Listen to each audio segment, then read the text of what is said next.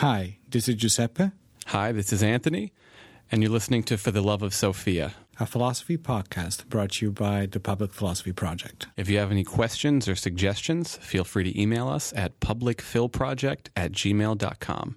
Enjoy the ride.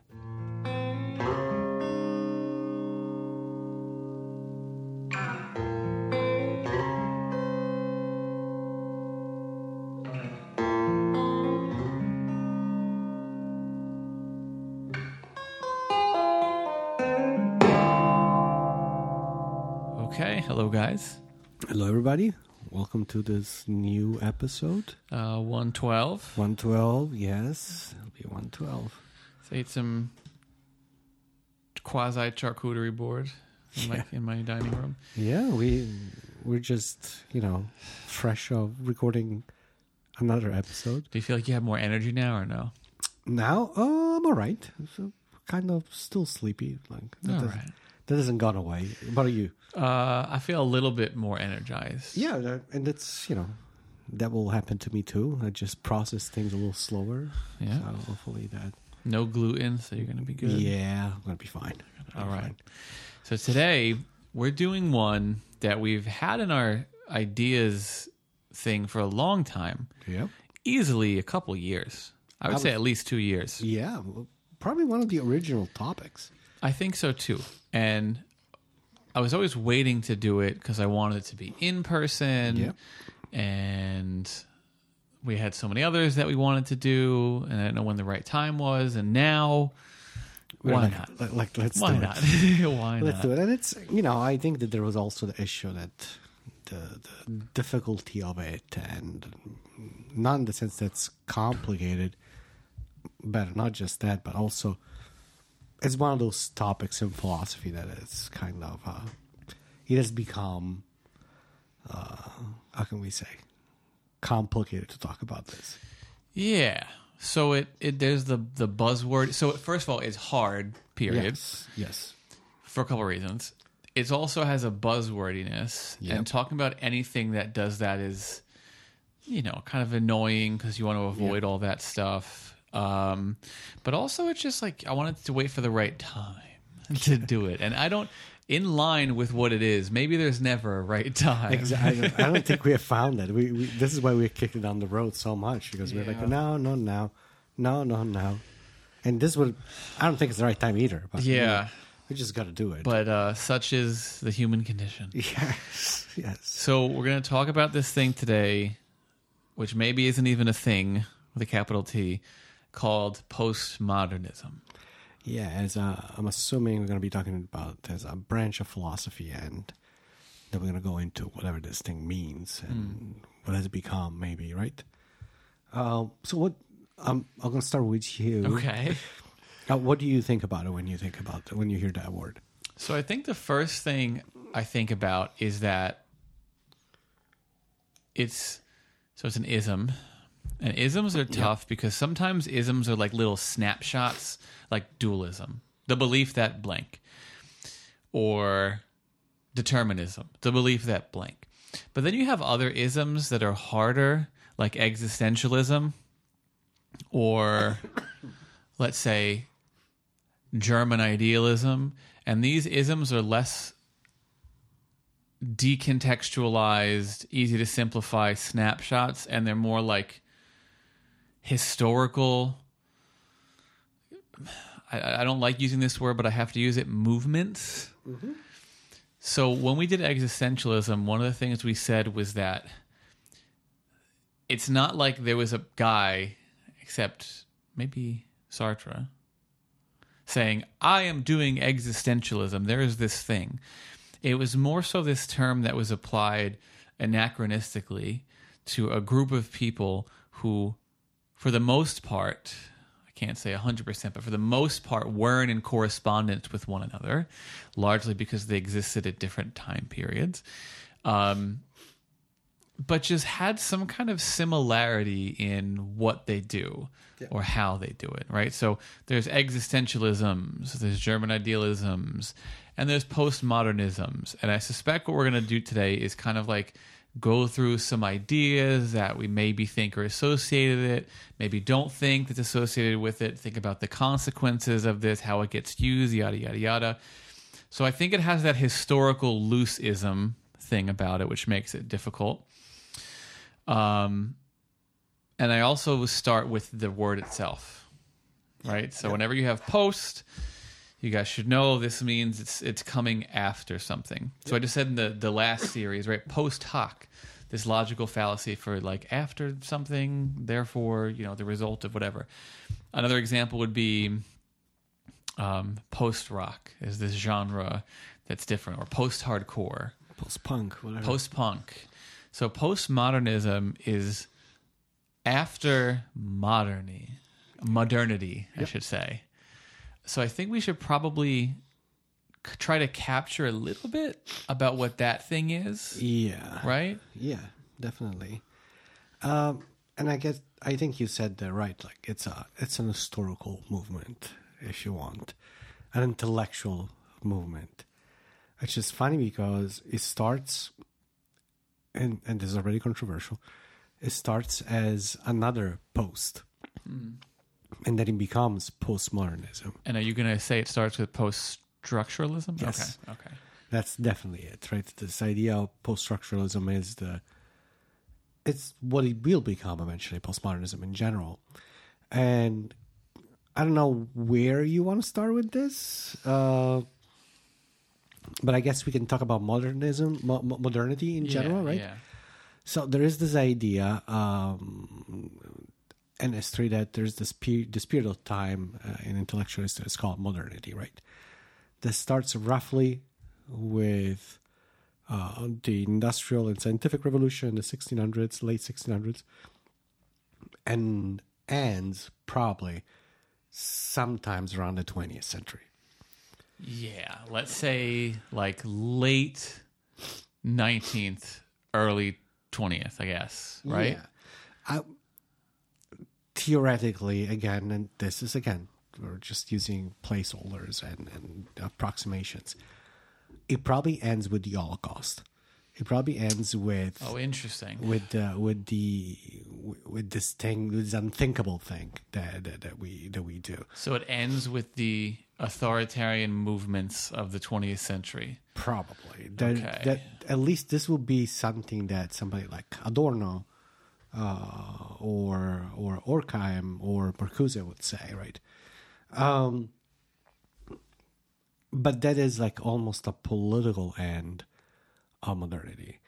But when we talk about the critiques uh, to it, I think that we probably start seeing that a little earlier, and uh, Nietzsche is already critical of that. I usually think of Nietzsche as being the kind of The first- grandfather. Yes, yes. It's like it's like Kierkegaard to to existentialism. Nietzsche is probably to postmodernism or hmm. post-structuralism. I would mm-hmm, say it's mm-hmm. almost the same relationship. But then again, this is my idea. This is my my my view. Think, I'm not alone. I'm, I'm not aligned with this, but I think these are the two end dates. The critics start with Nietzsche, but that kind of Nietzsche is proven right, quote unquote, according to Adorno and some others, by this mess. And so happens. when you think of modernity, um, what are the couple things we think of? We said the scientific revolution. so we think of um, formalized empirical methods of study, right? Yeah. Science becomes the the the major um, what can we call it, lens through which we look at the world. It's it's it's the Enlightenment, right? It's illuminism. It's, Yeah, it's Kant, Enlightenment. right? It's like we get out Yep. of this the state of minority. How does it call it? How does it call it? Kant, the state of Oh, uh, are you thinking dogmatic slumber? No, no. I'm thinking of you know the definition of when in, what is Enlightenment. Like it's the, oh, uh, man, oh, man's emergence from his self-incurred immaturity. yes, That's it. That's okay. the one. That's I the just one. pulled that out of. That's the one. Right. That is the essence Yep. of modernity. And so say. it's coming after because people are going to be like, oh, so it's just like Because people don't realize that the things you have now and the things you think now weren't always there. Exactly. So this is coming after this time when it was, things were very much based on like religious dogma. Yeah. Right? Where what is the truth? Oh, it's it's the text or it's the authority on the text saying this thing. Yep. And we learn things in a different way and we value different things and we incriminate different kinds of people. And then now here's this movement of like, you know what? We're going to be rational in a loose sense, not the Yeah. proper sense, although that is associated with it too. Um, we're going to be scientific. We're going to be objective. Yep. Um, we're not going to have dogmas, quote unquote, or at least Yeah. not the religious dogmas. And we're gonna we're gonna lighten things up. Like the, the idea is dismantle. Literally, I think Kant says this in, the, in what is the Enlightenment. Uh, what is Enlightenment? We need to dismantle all superstition. That's the idea. We're gonna get rid of that. And dismantling superstition means sticking to the facts, observable stuff, kind of stuff that we can see again. The scientific method, like literally invented and explained uh, in them in that moment, and that has repercussions on all levels, right? It does. political uh, and mentality, sociologically, Oh. uh, psychologically, right? There's this whole idea we kind of create, and I'm, I'm using this word now for a reason, an image of ourselves, mm. right? The new God. That that is there's some specific characteristics. As you said, people don't realize that it wasn't always like this, right? Then this becomes the gold standard, the things that we're talking about. And this idea of rationality, quote unquote, and objectivity, especially, they become especially important as the thing that unifies us, right? There are specific way in which things are. There's a truth that we can follow, and this is the truth, and that's it. And if we don't follow that, then we're being superstitious. Yeah, and it's if we don't, we're just going to be clubbing each other over the heads, Exactly. right? But like the goal is also peace, right? Like the the liberalized autonomous man, you know? Yeah. Because Kant also talks about these characteristics of um like courage and what's the other one he says?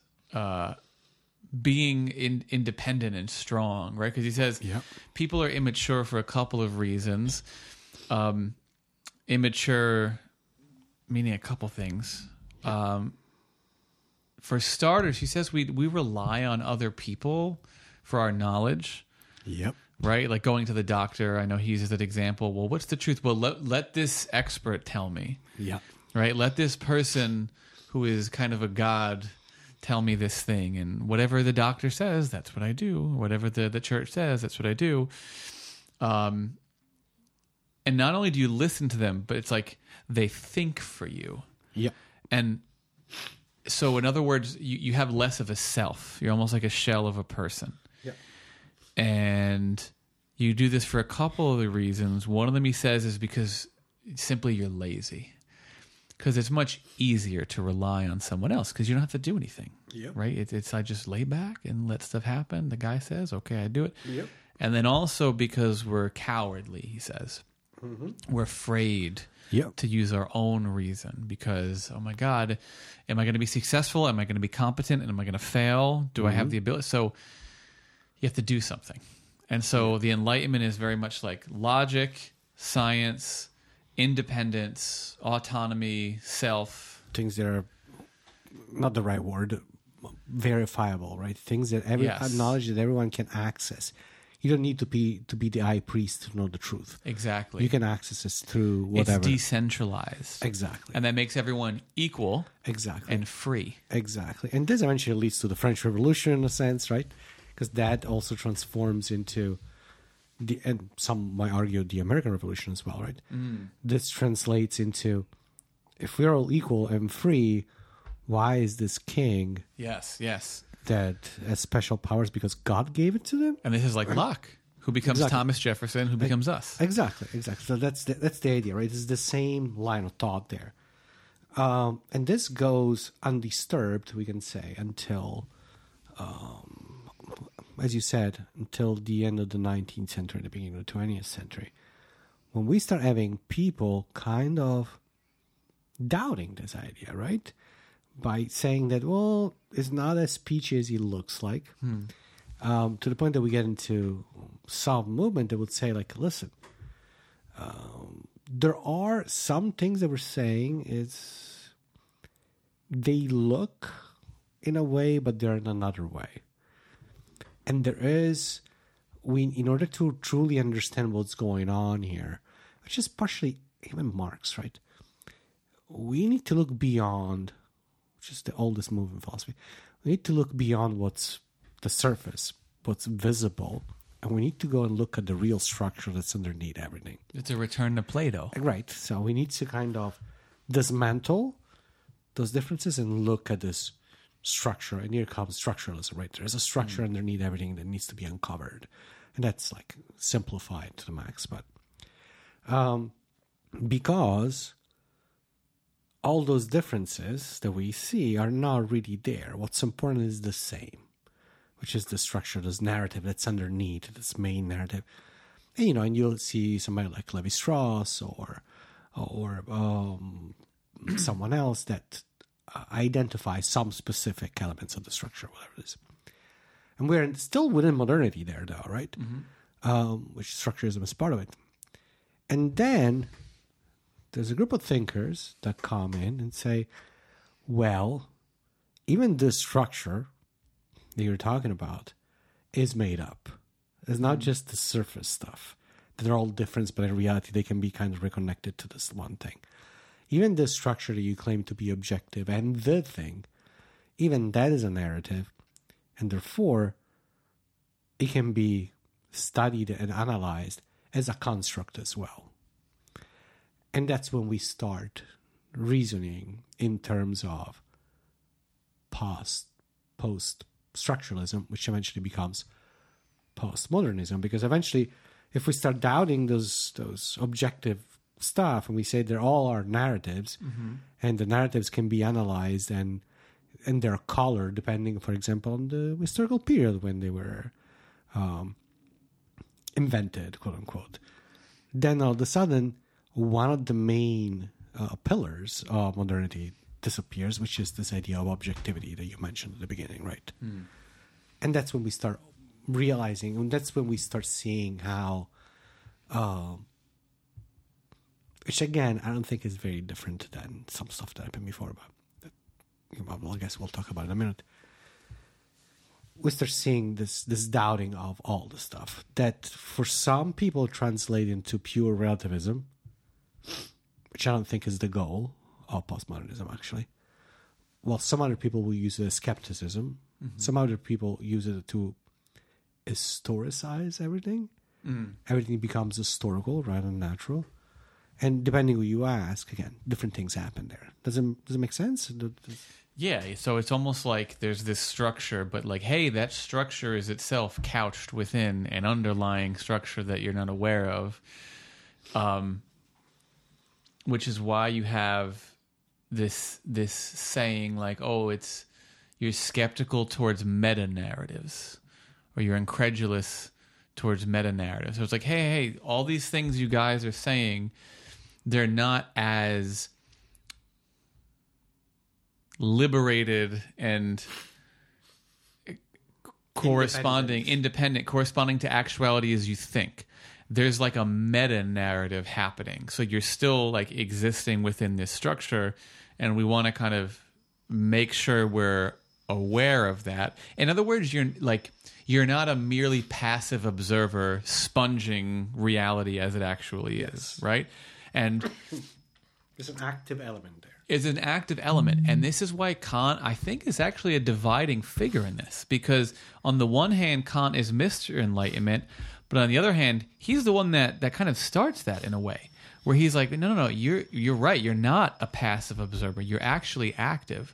So I think Kant kind of has this weird crossroads in him Yeah. where it's almost like by being hyper logical, you get away from this kind of scientific realism that is associated with uh, modernity, and that kind of weirdly paves the the the way for for post modernity. So you might even say some might say postmodernism is anti-rationality. Some might say it's hyper-rationality, right? Depending on how you look at it.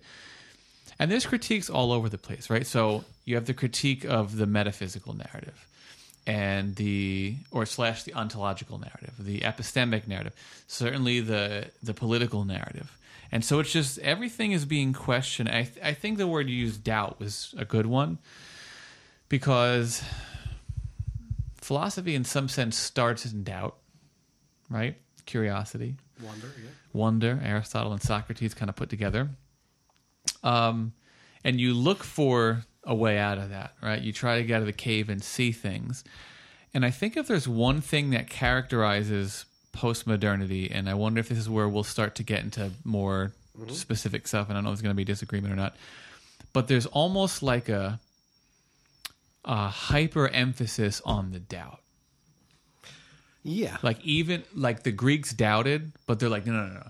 You didn't doubt enough because you guys still believe that you're seeking this thing, and we're not sure that there is that thing or that we'd even be able to do that if there was that thing. And so there's almost this like, and I don't know if you're going to agree with this, this agnosticism with regard to knowledge. I. Uh, And I say agnosticism rather than something else Yeah. that sounds stronger. Uh, yes and no, I, I would say. Okay, that's Um, good. So let's start with what you said at the beginning. I remember before I said, in reality, this thing that you're doing is not new. I was thinking exactly about Kant. Oh, perfect. Okay. I was thinking about him because he's the one that tells us Yep. already, like, hey, not only you're the active, you're, you're active there, but all these things they make sense only from a specific perspective. And all these people are doing is saying, but within this specific perspective, there are other smaller perspectives that are in there too. That are kind of influential in building those bigger narratives. Regarding the, the, the thing that you just said, the, the doubting, uh, again, what they're doing is nothing new. And the other thing that I was thinking about is the Greeks. In fact, if you go and, and read, and you know, we can start naming some of this, of, of the of the postmodernists. And I, I don't know about you, but I think of two people mainly when it comes to this. It's just Okay. Derrida and Foucault. These are the two, Sure. and Deleuze. Yeah, yeah, sure. These are the three that probably are the because there you have you have, you have people like Lyotard, right? Uh, Francois Lyotard, uh, even Roland Barthes, right? These people are postmodernists, but they don't have the same weight than those three have, uh, at least in philosophy. but if you look at these three, all three of them, at a certain point, they end up studying the Greeks again. Foucault clearly goes back. Uh, ultimately, that's where he lands. Derrida does kind of something similar. Deleuze is the one that goes back to Spinoza and then goes back to the Stoics too. So at the end of the day, they all land there because the mindset is very similar. As you said, maybe it's just a little bit more. It's a little bit less naive, so it seems more. How can we call it? Uh, radical. But considering where the Greeks were with what they knew and everything, that was pretty radical for their times, right? Now, these people are the new Greeks, if you want, for certain perspective when it comes to this kind of stuff. Yeah, it's an interesting way of looking at it. Um, so you have Kant, who we both kind of seen as like weirdly Yep. the the dawn of this thing by saying, and we actually mentioned this in the last episode. Uh, stop just thinking you're seeing stuff out there from a pure perspective, and start realizing you're coming from something. You're, you're coming from the, the the sensibility he calls it, right? Yep. these mental faculties which have certain structures that make things show up the way they do. Yep. And so to understand anything, really, we have to try and understand what those structures might be, and as a result, um, how reality and knowledge are limited by those structures, Yes. and not only limited but but shaped itself. Yes, yes, now Kant says we there's this thing called the thing in itself. yep. That's not really a thing. That's the way. That's the way he calls it. It's what he calls it, right? We can't access it. and we actually had a disagreement a little bit about this a few episodes ago Yeah. about his exact stance on it. But it's it's it's beyond right. It is truly transcendent. Um, and then you have Nietzsche, and Nietzsche writes this essay called "On Truth and Lies in a Non-Moral Sense." And in this, the opening lines of this essay are something to the extent of on on a faraway star somewhere in an infinite galaxy on some rock. Star Wars. star brr, does the credits start? Um there were these little mushy things that invented something called knowledge. And um they were really prideful of this invention and they thought it was everything. But how foolish they are because when they're all dead and when the earth disappears and when the universe goes on how it was going on nothing will have happened. And like none of it will have Yep. mattered. And that's like the opening lines of this text. Yep. so he says that and you're like what the hell are you talking about But that's what he's saying, right? Yeah. he- He's kind of going the same direction what these people are saying, um, which I think is an interesting take, which I think leads to one of, one of the many misconceptions that we have about this, about this postmodernism, uh, which is the misconception that because there's no such thing as as knowledge, right? Because it's not natural, if you want, it's not rooted in nature, uh, or because it is a narrative, then everything is relative, then nothing matters. so you like to, the winding up in nihilism Exactly. I Yeah. don't think that that is the case. well nietzsche certainly wasn't a nihilist And I don't think that the postmodernists are in general. I also don't think they are as relativistic as people claim them to be. But I guess that's maybe for something a little bit for later. yeah Uh, sure But yes, that's that's where we're at with this, right? And what does that mean? I'm curious. Like, what do what do you think of when when Nietzsche says, "Ah, we invented knowledge"? I think that he believes, like in true Kantian fashion, that knowledge is it's a human creation that follows specific rules that are dictated by our setup, but the truly, it's not a thing, right? It is just a methodology, a way in which we interpret the world, but it's not the world itself, and Yeah, it doesn't and this is a strong way of saying it but it truly doesn't exist I get why you would say that. you know what i mean It's I think with a lot of this stuff, the language is tough, so you wind up sounding like you're saying one thing, but you Yes. might not be saying what someone thinks you're saying. And it's actually precisely for this reason that I'm that I approach with caution whether I teach this text because I've taught it before, and I actually stopped teaching it because I think unless you're hyper attuned to Nietzsche's mindset, it actually could be kind of dangerous Yeah. right? Like if you're not paying attention and if left to the wrong hands, and that doesn't mean you shouldn't study it, it just means you should maybe be a little more advanced before you look into it. But so Nietzsche thinks, okay, knowledge. We have this thing in philosophy that we've established for the most part is justified true belief. yep Beliefs, sure, they only exist within minds. Okay, without humans, belief wouldn't exist. Justification, reasons for things, that one's a little bit more difficult, but sure, it's still a mental activity ultimately. Truth, that's the difficult one. Yep. Because ultimately, Nietzsche is skeptical towards this thing called truth. Maybe not in the way we think it because there's the immediate like 14 year old reaction to be like ah, ah, that's what this means right there's no truth there's right right and so what nietzsche means is like okay if you if you if you look at what the philosophers have said about truth what they mean is like the human is thinking and or stating something about something some occurrence in the world correctly loosely right Yes. that's fine Yes, absolutely and so you have this thing that's not you, call it the world, and then you have you, and you have some stance towards that thing out there, some Yep. relation. You make statements about it. And we say that when this relationship is one of correspondence, or when your thoughts and claims match up with or accurately depict that thing, we say that is that is truth. Yeah. Right? So it's Yep. a relationship between the mind slash language and reality. Yep. Right? So far so good.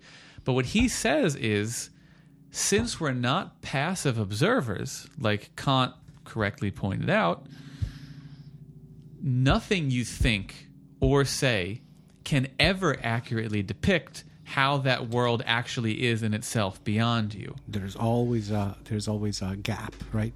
Always. So, which is even in physics, you know, Heisenberg's principle, right? Every time you observe something, the observation modifies what something is, what that something is. And this this is still just Kant 2.0 for me, Yep, right? it is. He says there's a thing and then you have the sensation of the thing Yep.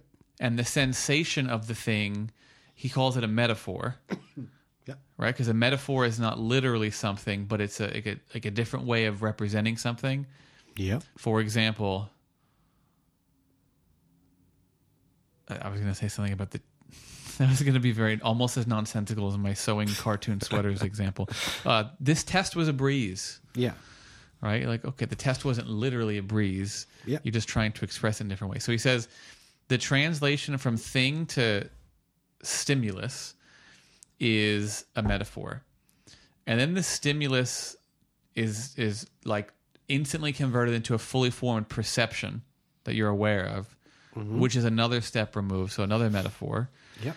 And then you can then think about this thing as a concept, which is another metaphor, and then you can linguize it. So at the end of the day, when you're speaking, It's a metaphor of a metaphor of, of a metaphor of a metaphor, right? And so he's like, okay, you're not getting it. There is no correspondence, right? It doesn't make any There's no sense. original. That's Nietzsche, right? Yeah, the orig- If there's an original, it's not me, Yeah. right? I can't access it, and that I, that's not wrong on the Yeah. most literal level. Absolutely. And this is and just because of what you're saying, right? That to you that's kind that's Kant 2.0 and it's Nietzsche. I sometimes struggle understanding the sensationalism that comes with this idea of postmodernism. And this idea that they're doing something that nobody has ever done and they change completely hmm. the way we think and the way we and there some people would say they ruined everything and some people would say that they saved us from from a dogmatic slumber and stuff like that i don't see this i just don't hmm. i just i just think that they are in line with a specific tradition and they're just saying things in a different way I think it's I think it's partially because there have been some instances where maybe they put their foot in their mouth and used a buzzword or something. Sure. Or because the people who studied under the postmodernists Yes.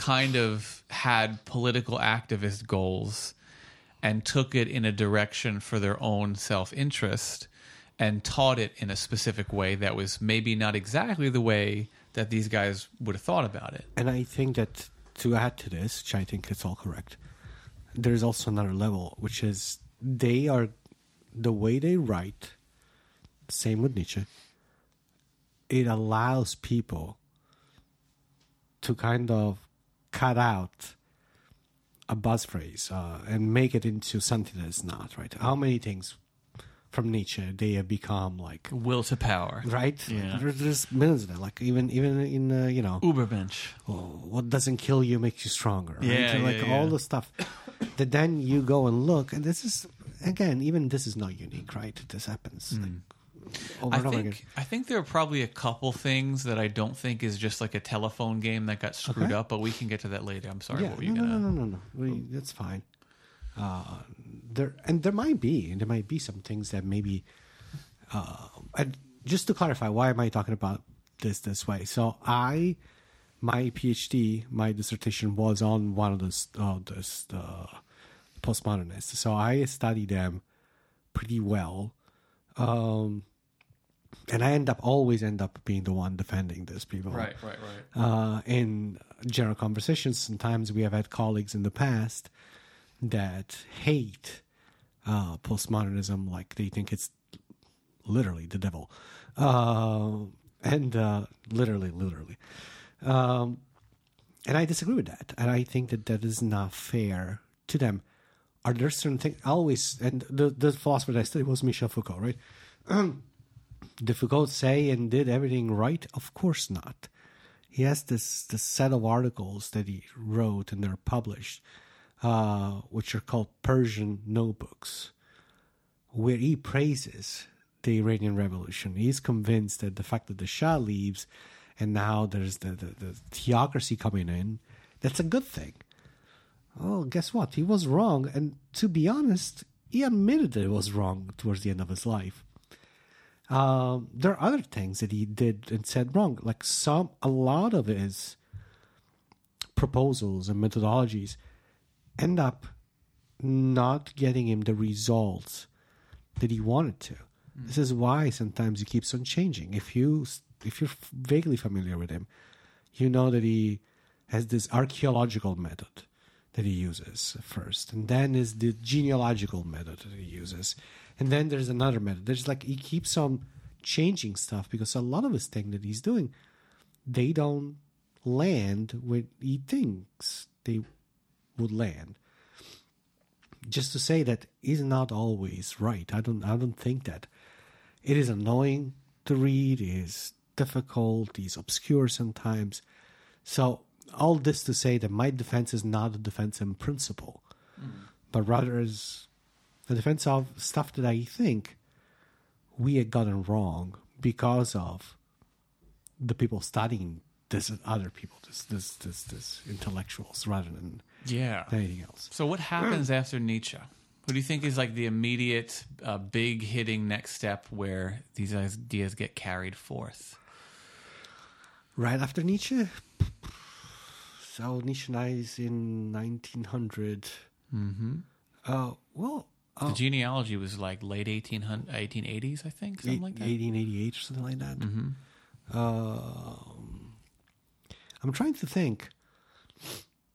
Oh, and by the way, while you're thinking, I should just outline to people that's another skeptical thing he did, right? So the essay we talked about previously on truth and lies in a non-moral sense was his metaphysics and epistemological critique and then the genealogy is his critique of ethics yeah and how it's been thought and understood yeah and genealogical method right he goes back and studies how these things developed over time yeah and goes to show that they're, they're not static universal categories um, and I'm just saying this to let you know that he he he had this critique in multiple different branches of philosophy, and that, yeah. that carries after him. And this genealogical method that gets you know reprised kind of by Foucault. He call, I mean, he's he steals from Nietzsche left and right, citing him. But you know, he, he just the genealogical method is the Nietzschean method. He, he mm-hmm, admits mm-hmm. it. That's what he says. But um, I think it's funny uh, when you say like where, what's after it, because as we know, right after it, the philosophical movement that eventually becomes preeminent. I want to say, in a sense, it is existentialism, mm-hmm. which I think is in stark contrast with postmodernism. I don't think it's part of it. Which is weird because Sartre kind of like tries to tie the two together. But Foucault is like, uh uh-uh. uh Foucault is like, no. The, and the whole idea where they split mm-hmm. is this idea of humanism. Right, because so Sartre has this ex- essay for you guys listening called Existentialism is a Humanism. And Foucault thinks that humanism is another narrative it's another way in which we steer things in a specific way. We shouldn't. Mm. And so he's he's against this idea. Therefore, he becomes against existentialism, sort of. Yeah, let's think about this because so you have Nietzsche, right, and then you have as we move from post-structuralism into phenomenology and existentialism, right? All these kind of like semi-related things in? Maybe maybe phenomenology is the next thing that goes you think in that so? because phenomenology to me is also kant 2.0 right? Where we study the structures of consciousness.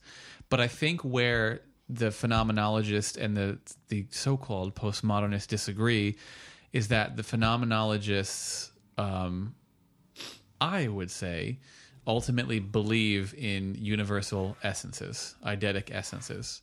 Husserl certainly does. I would argue Heidegger does. People would stab me for that. Um, whereas they would say we're pushing back against that because the phenomenologists are ultimately like still uh, logocentric and, and using reason. But there is a relation, and it's the Yeah. relation of uh, perspective. Yeah, yeah, yeah. This is what I'm saying. I think that goes Nietzsche phenomenology. Then there's this weird push against, which is existentialism, and that leads eventually into World War II. And mm-hmm. after that, we have the the we start seeing the true like rise of the Foucault, the Derrida, the Deleuze. It's interesting. Yeah, I'm curious, like if we could trace things because so in in existentialism as a humanism, Sartre says, okay, people think this is very depressing and like I'm going to kill myself, and a misreading basically of Kierkegaard and Nietzsche and, and Heidegger, right? And he's like, that's not true. It's actually really positive because at least for the atheistic ones, they say there's no God. And actually, this is good news, right? This is wonderful because if there's no God, then your existence precedes your essence, and you have no predetermined meaning or purpose, and you get to make it. And as a result of that um, radical freedom, the responsibility for how your life turns out is on your own shoulders. And that's his his way of framing existentialism and, and he says like if you and if you deny that you're living in bad faith and you're just denying reality and trying to m- rationalize your inadequacies and make yourself feel better and it's in that moment where that actually sounds a lot like the enlightenment man Yeah. right it's very interesting where there's this i'm trying to push away from it and yet i'm, I'm coming up with a, a similar result type of thing And this is why I'm saying that the, it goes against. And also politically I- so because sartre starts doing some Questionable. adjacent uh, dictatorial uh, legitimizing things. yeah, which you, you know, this is why I don't, I can't. Yeah, well, like so you mentioned the, the Che Guevara stuff earlier, and this idea that like, well, we just everyone has the oppor- everyone has the right to overturn all of Western society by means of violence, and you're like, well, Yeah, he's like, yeah, you got to do it, man. It's you like- got to do it. That's bad faith if you don't do it. exactly, exactly. And this is why this is what he loses me. And I think that partially, uh, that's the postmoderns. And again, I- the relationship there is Foucault, which is the oldest of the three, right? Uh, if- When was Foucault writing? Like what years mostly? he's born in 36. Thirty six. That's when he's born. Okay. So in the 50s, he, I think 59 is when he writes his stuff about dreams. So he starts as a psychologist. Okay. uh, in 56 and then in the 60s and 70s is when He sees the light and becomes a philosopher. no no no no he's, he's, he's already a philosopher uh, but i think in the 60s and the 70s is when he's producing the books that everybody Right, that right, right. do know and then he dies in 84 so it's it's not he dies relatively young And what do you think for people listening? What do you think? And I know you're going to say don't read it without a guide. What do you think the like one or two books that kind of capture the essence of Foucault would be if people want to look at this? uh, definitely the archaeology of knowledge which is one of the most difficult things that i ever read um, and then there is I always forget. It's called the mo- motion and the chose in, in French is like things and words, Okay. uh, but in English it's called the order of things. Um, these are the two, probably the, the the biggest one, and the second one specifically, he kind of shows you how certain disciplines, kind of in tune with our previous episodes, come to be. Uh, specifically, he does he analyzes political economy, biology, and uh, and linguistics. He goes through these three things, and he shows us genealogically how we are where we are, and he's criticizing the idea that again, seventies, right? So we are at the we are at the point where the economy is everything, right? And this is this critical Marxism actually. This idea that the economy is the scientific thing that's describing the way the world is. It's like no, and there's this, this is how we got there. This is how we get there, and this is what this is representing, and so on. Same thing with biology that eventually we'll go there. And he says, well, there wasn't always a science. This becomes a science, whatever, blah blah. Uh, and it's funny because the book starts with this idea, like uh, with this with this quote, like "man is a recent invention," right? and, and everybody's like, "What are you talking about?" Right? Very Nietzschean. Yeah, of course, of course. That's, eh, but that's the thing, right? Man is a recent invention, meaning that, and what he's saying is that even the concept of human being, the way we understand it now, is relatively recent because hmm. before we didn't picture ourselves the way we picture ourselves now. And that's all he's claiming there, right? And eventually we'll move on. And there's the probably one of the books that is most famous for, which is Discipline and Punishment. Uh, Discipline and Punish. Um, where he analyzes kind of the rise of something that's pretty interesting considering where we're living today. Of the the disciplinary society, he says, but in general, of this idea that lawyers and the law, together with medicine, start shaping the order of the world, right? Where lawyers and doctors decide everything. She doesn't seem that off today, uh, I gotta say, right? Um, and then the other thing which is known for is the the is their sexuality, right? Yeah. Which is probably one of the most misinterpreted pieces of philosophy together with some pieces of Nietzsche that I know of. Mm. Yeah, I've heard and I've heard you say that before. Like insanely misinterpreted. and you would say even utilized in ways that you think don't aren't actually accurate to what Foucault was saying. Absolutely. Absolutely. Is, is it one of those issues where like because Foucault is one of those people where he'll write a million pages on one thing and then be like, but that's wrong. Yes. And so is it like people citing early things without reading the him saying, but that's not right. So I think partially is that. Okay. But there's also the issue that so there's now four books of the history of sexuality, right? He was able to read and finish only the first one. The other two are just him writing stuff. Mm, so it's notes. It's pretty much notes. It's like the f- the second volume was more or less finished. Okay. The third and the fourth, the fourth just came out and like did something horrible in my opinion. So he said that he didn't want anything published after he was died. It was dead, and they just did the heirs. They waited a amount of time, uh, and It's like just- when they, they published uh, Kurt Cobain's journal. yeah, it's like what the hell are you doing, man? Yeah. Right? Um, so I think there is that. There is the fact that people don't read through stuff correctly, but there's also utilizing these things that are not even finished, which is the same thing as Nietzsche, right? Yeah. Like the will to power. It's just Hitler, right? Yeah, right. Yeah. It's, it's, It's weird because I'm trying to think of what are some ideas associated with this broadly speaking and then you know eventually in the next one we could kind of talk about how these get interpreted in different ways Yeah. that they manifest um, i think the key so far is this hyper emphasis on skepticism yes. right and de- radical cartesian doubt almost if you will um, Emphasis of the idea that everything is a narrative. right there is no solid ground Yes. right? It's like the groundless ground. Yes. Kant, and this is how they go further than Kant, right? Because Kant thinks there's a grounding for metaphysics, and they're like, no, no, there's not even a grounding. Yes.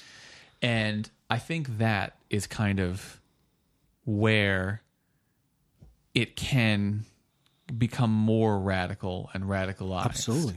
Because if there's no ground metaphysically, it's almost like everything, even if not true, is fair game. Why not? Kind of thing, It right? It becomes a matter of, and there's another buzzword in there, matter of power and power structure. And that's the key, right? If everything is mere mere perspectives, mm-hmm. then everything is just equally justifiable. Just powers competing for for something arbitrarily, Relatively, right? relatively arbitrarily. That's a funny. That's a five dollar word. Uh, because I think that the the key word in what you said was mere, Mere. which is Ah. I don't think is the case. But again, this idea of power structure, this emphasis on power structure, Yeah. and the possibility that, and I think that's another part, big, big emphasis of them is this idea that certain narratives can be used to, um, I'm trying not to use a specific word, can be used to establish establish systems of power that disproportionately affect affect Yeah. a specific group of people. Yes. And so this is what gets latched onto. Yes, and Right. that is the root of all problems. Um, yeah, I think it's interesting because once you, one of the things that happens is if you say, here is a system, and in fact, it's a system, you just don't recognize it, right? With formal properties um, and structures that are ultimately arbitrary, yes. then it becomes acceptable Yes. to talk about what if there was another system, True. which isn't bad in principle. No, I, and I was about to ask you, like, can you see once again Mm-hmm. the connection with Nietzsche? for the reevaluation of values, Yeah. So there is Sure. no God. right? So everything is fair game. Right. So we can establish the values that we want. We Sure. are our own gods. Sure. We're just going to put them in there. But that doesn't have to turn into Mm. something terrible, right? yeah. It doesn't have to be because then Nietzsche is very life affirming, right? There are certain things that we should seek, right? I won't tell you what they are, right? But there are some values that you can reestablish that are value Huh. that to do with life. And I have a question about that. Sure. Do you think when Nietzsche has that happy ending, if we may call it that, is that him? Is that his philosophy coming to fruition, or is that the end of his philosophy being in conflict with the beginning of his philosophy? Um, I need more explanation on that. Well, if there's this almost absolute critique, yes, of of values. all. Yes. but you end with something, Yeah. is that not subject to the same critique? Right? Are you not starting a new window? So, okay, so I hate that argument. Okay. I don't Why like do you that. hate it and why is it wrong? Well, I don't know, whatever one you want first. I hate it because I. It's a different order, right? It's not the same. Explain. it's like this idea that I hate the argument that says that well everything is relative, then it's also relative. So you're gonna say that everything is relative because otherwise you're contradicting yourself.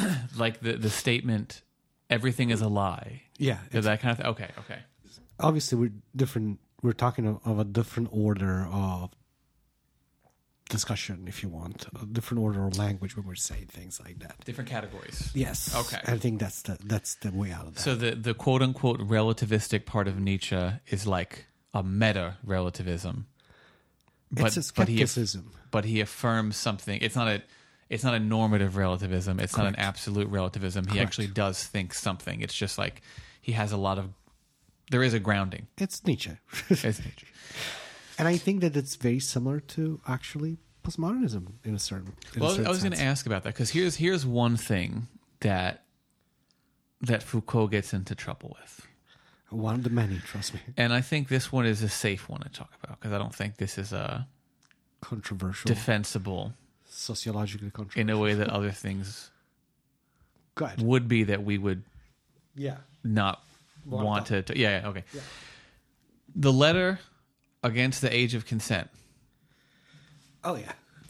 Oh, there's there's like so many of this stuff. So there's this kind of idea have you, that you ever read this stuff on pornography? There's like I just wanted to die when I. read it. Okay, I only know vaguely about this stuff, like, but I know? I was reading about the the letters of of the of uh, being against ages of consent, and it seems like what happens from an outside perspective is you adopt this hyper pluralistic, let's call it um, grounding, Yeah. and since when you do that, everything is fair game. you open yourself up to like crazy things. Like, well, Yeah. there should be no age of consent because, you know, it's all arbitrary and these are just systems of power that are oppressing me. Okay. And a lot of intellectuals sign on to this letter, right? Not just Foucault. Yeah. So, like, how, what, what is Con- that? Context, right? Okay. Oh, as always, context. Okay. So first of all, bad idea to sign this thing. but again, Foucault is the one that wrote that for sure the Iranian Revolution was going to be a good thing, right? Mm-hmm, And he's fallible, like a lot of other intel- a lot of other intellectuals. Uh, Ca- Camus, too, was on that? yes, he was Right? there too, And Sartre? and Sartre. Yeah. So exactly like all the most influential intellectual all the time, Which are all still associated with the same kind of thing, right? That kind of Yeah, postmodern slash Yeah. existential thing. Yeah. So why are they signing this? What is the reason? If I think, of course, I gotta know why exactly. I wasn't in their head, but if I had to reason using Foucault's methodology, right? Mm-hmm. Why is the age of consent bad, quote unquote? Mm-hmm. Because if we go genealogically looking at this, what's happening there? Who's getting punished for not respecting this age of consent stuff? Definitely, that's not the noble who just created these categories. Definitely not the powerful who's just created these categories. This thing end up punishing a specific section of the population that because they're poor, because they're ignorant, because they are living in a world that it's different than ours, that if you want, uh, it follows values that are different than ours, of the of the the rich, the powerful, the whatever you want to talk about it. Uh, we're just we're just putting in place these things to punish these people, right? So it's like Thrasymachus. It is Thrasymachus. It is it is Nietzsche again, right? This idea of right and wrong, the psychologists invent this, and who benefits from that? Of course, the rich is the one that, assi- that associate good with what he does, and bad with whatever evil with whatever the poor does, right? Okay. There's this idea. Does that justify deciding that? Hell no. So also follow up questions. but you know what I'm saying, though? yeah, yeah, and then we could we could end this part of the conversation. um, do you think that um, the signing of this was a mere political critique, given some other tendencies you bring up, such as in the the pornography letters, uh, or is there something kind of that we should be skeptical and like eh, going on here? So I think that there is something else going on in here, um, specifically for Foucault. The others I don't know, but specifically for him, there is an issue, and the issue is living in this age where um, we're living in the age of, of the sexual liberation that's happening. Right. It's just throwing off the shackles of repression. Exactly. Freud is, I feel like, associated in this, at least in the zeitgeist. Exactly right. There's this idea we're finally getting out of this prude Yeah. moment, which is funny because in the first book of the history of sexuality, he says that we were never prude. This prudeness is doesn't exist. Like the oh, Victorian age, the Victorian age is not really something the way we think about it. Huh. In fact, he says sexuality is not hidden; it's everywhere because of the fact that we kind of we think about it all the time. It's like at the forefront of our stuff, and this is why we Yeah. deny it and we try to. And surely it's symbolized, right? And like the, Yes. the dresses emphasizing certain parts. Yes, And, yeah. yes, The and he says- shoes. He says we were never Victorians. That's the first chapter of it. Uh, so it's funny, but then he's living through this age of sexual liberation, mm-hmm. and I think that, like many of them, gets caught into this stuff. And so think, guys, of like the American 1960s. Exactly. Exactly. I think he's caught into this and this movement. It's like the historical moment is too big not to be part of it, right? It's like the thing you said in the last episode about like if I have a, an activist Exactly, goal, exactly. I drop my philosophy. Exactly. It becomes that. It becomes that. And he's like, uh, to be clear, so uh, as an individual, and he's an ass. He was an asshole. Like we, they all know it. Like, like really, really, not a good person. Like not a good person. All the stuff that he did while being a professor uh, the way he selected um, the people that were teaching for him, like a really, really bad individual. Well, he thought justice was, you know, constructive. Yeah, well, Yeah. but I don't think that's even the I case. know, I know. I'm half joking. Yeah, I know, I know. I don't even. I don't think it's the case, but I'm saying. But if we move away from the personality, which we do for so many, right? Mm-hmm. With with Heidegger, with Nietzsche, with Aristotle, with whoever, right? Um, I think that a lot of myopic views have to do with the historical moment where they're living. Mm. It's like probably comparable in a sense to Heidegger myopic view of whatever was happening uh, to him. You get swept up. Yeah, it's like what do you do? It's just you just you just you just go with the zeitgeist, right? Uh, and it's very difficult not to, even if you're a philosopher. Uh, and sometimes it lands you in trouble. And he goes too far. Yeah, and not to say that he's not really thinking the things that he's saying. I think he genuinely is thinking the things when he's writing them. Unfortunately, he was wrong. very simple. All right, so that's that's a good ending point for that one. And uh in the next one we can examine some other common ideas in Sure. this and maybe where they have landed or where they have been claimed to land and Yep. maybe do some other genealogical stuff and Yeah, and then we do the genealogy of the genealogy, I guess. oh the, it never ends. All right. See you later. See ya.